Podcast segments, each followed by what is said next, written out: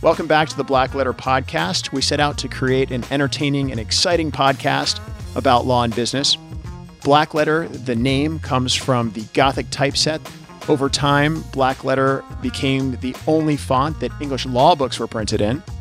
It made it harder for kind of the common person to understand what the English law books said. Black Letter came to represent something that was law, that was set in stone, that was sort of old and a well settled fundamental principle of law.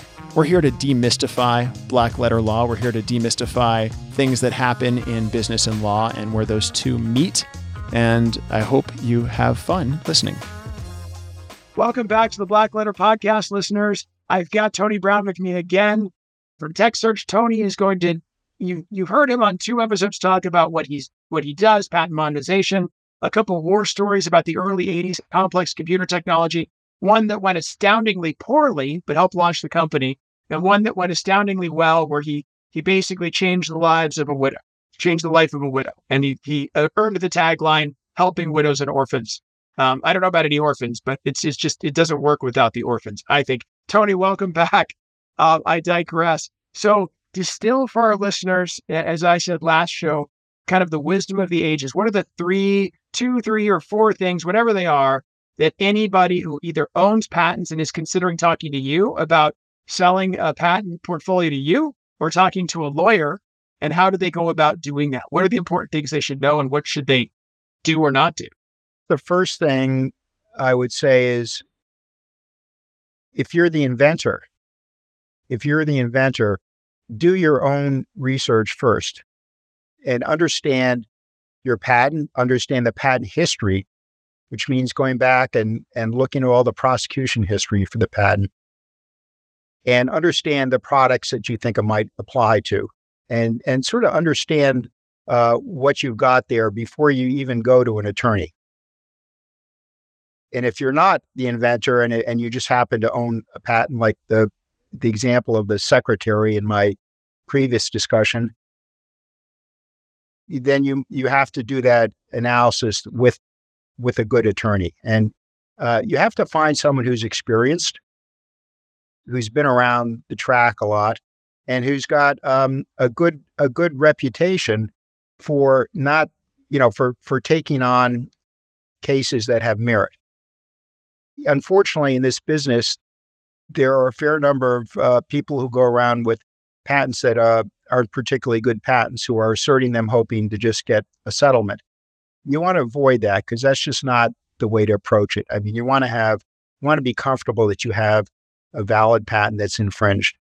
Do your homework if you if you're able to understand it yourself, and if you're not, get get a hire an attorney that understands patent law and the technology that's involved. You have to understand both in order to really assess the patent. And sometimes, you, know, you have to get an expert. Um, I I've dealt with over the years many, many experts in particular areas. I mean, you're not you're not going to find any any one patent attorney who understands every technical area because there it's just too hard. So sometimes you have to go out and find an expert, a consultant who can say, well, you know, I understand this field and this is this is the way these products work. And some of these products are, you know, really like black boxes. You really don't know how they work. Uh, they're really it's really hard to, particularly in the computer areas. You know, it's it's hard to AI patents, right? Those yeah. are literal black boxes. Even the developers don't know what goes yeah, on inside. You know, to parse these things out and figure out exactly how they work is very, very difficult. But you know, I guess advice number one is get a good attorney get a you know okay get it do your homework get a good attorney so that you're, this good attorney you know the second thing is uh, it's always good to have multiple patents if you're going to if you're really asserting them uh, against an infringer you don't want to have to rely on one claim of one patent. It's just like uh, going hunting with one bullet in your gun okay? You want to have you want to have a six shooter or you know or or uh, something something like that. You want to have uh, a, a bunch of different patents if you have them, or at least a patent with a lot of different claims. And the other thing you want is ideally to have a continuation on file so that as you as you learn more about how products work assuming that your written description covers it you can add claims to your patent and you can you can have new new patents issued that have additional claims that might apply to developments in the technology. Um, so that's my my second piece of advice is to is to make sure that you have sufficient uh, claims or patents that cover the particular products involved, and ideally have a continuation on file so you can have new patents issue as products develop. So um, my third piece of advice is if you're if you're prosecuting a patent, if you're in the stage where you you got a, a pending application, you're trying to get a patent issued, and you have you know usually you have a, a, a prosecution attorney who's handling it. Um, but I find that, uh, and particularly when I went to enforce patents, it was very frustrating to me that the people who wrote the claims were largely ignorant of the English language. I put it I put it in a nice way. They would write claims that maybe an engineer understood, but that the average person couldn't figure out to you know what they're saying. And at the end of the day, when you enforce these patents, you're going to be uh, if you if you get to a jury trial, you're going to have a jury of people who are not technical people or lawyers. They're going to be uh, you know people who work at banks and postmen and you know uh, the guy down down who you know works right. down the block from you. They're going to be people like uh, you know who aren't have to explain it to them. And yeah. you got to explain it. If if the language of the claim is so convoluted, and the sentences are like you know page after page without punctuation, and it's written in engineering language, it's really hard to explain this stuff. And then you have to get into claim construction. You have to hire people to come in to tell the jury what these things, what these words mean, what the what these sentences mean.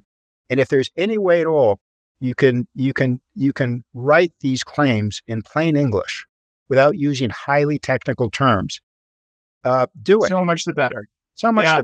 it makes it makes your life a lot easier, right? I mean, Tony, what what is a plaintiff's favorite sentence at a Markman hearing in claim construction? I, I think it's plain and ordinary meaning.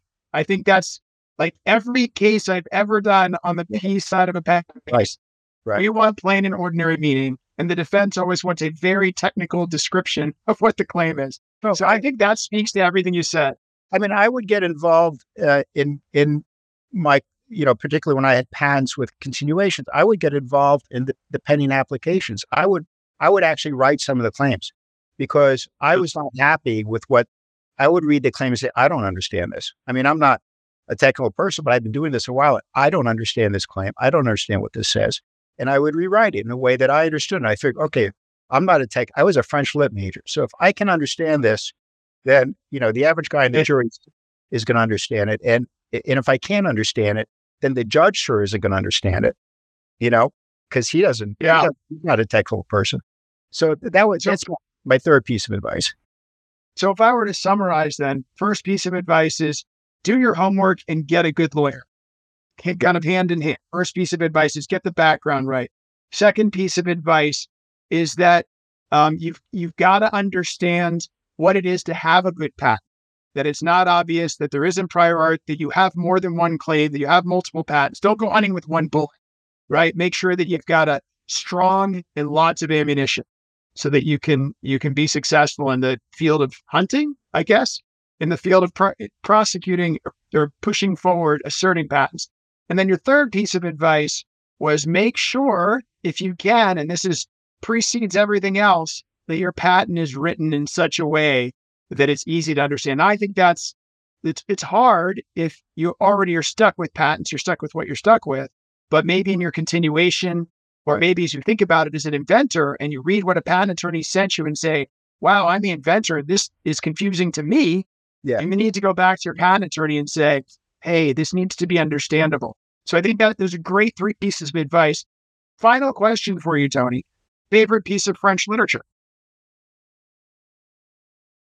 Uh, Victor Hugo, uh, or uh, The Hunchback of Notre Dame. I mean, that was one, that was a good book. Fantastic. I, I mean, if it was your major, I had to ask for it yeah. your 10 cents, but everybody should uh, go out and buy and read it French. Albert, Not the Disney version. Albert Camus, the this L'Étranger, the stranger. That I mean, that's a little dark, but it's great book. Yeah, I would I wouldn't advise anyone to start with Camus if they're diving into French literature and French. Yeah. But yes, interesting book and seminal. So excellent. Well, thank you so much for joining us, Tony. It's really interesting and really fantastic. And we'll we'll uh, put your kind of information if people are interested or have questions for you about patents uh, on our podcast, so they can reach out to you as well. And uh, I just want to thank you for coming. It was really great to meet you. I'm so glad you were able to. You have been able to work with two of my favorite law partners for 20 years. Yeah. And uh, and that you like those guys because I really like them too. I think Yeah. they're also. I agree with you. Two of the most brilliant patent litigators we have in the country. And thank you all for listening to this episode of the Black Letter Podcast and joining Tony and I these last three episodes. Download us wherever you get your podcasts. Watch us on YouTube, and we'll catch you next time on the Black Letter Podcast.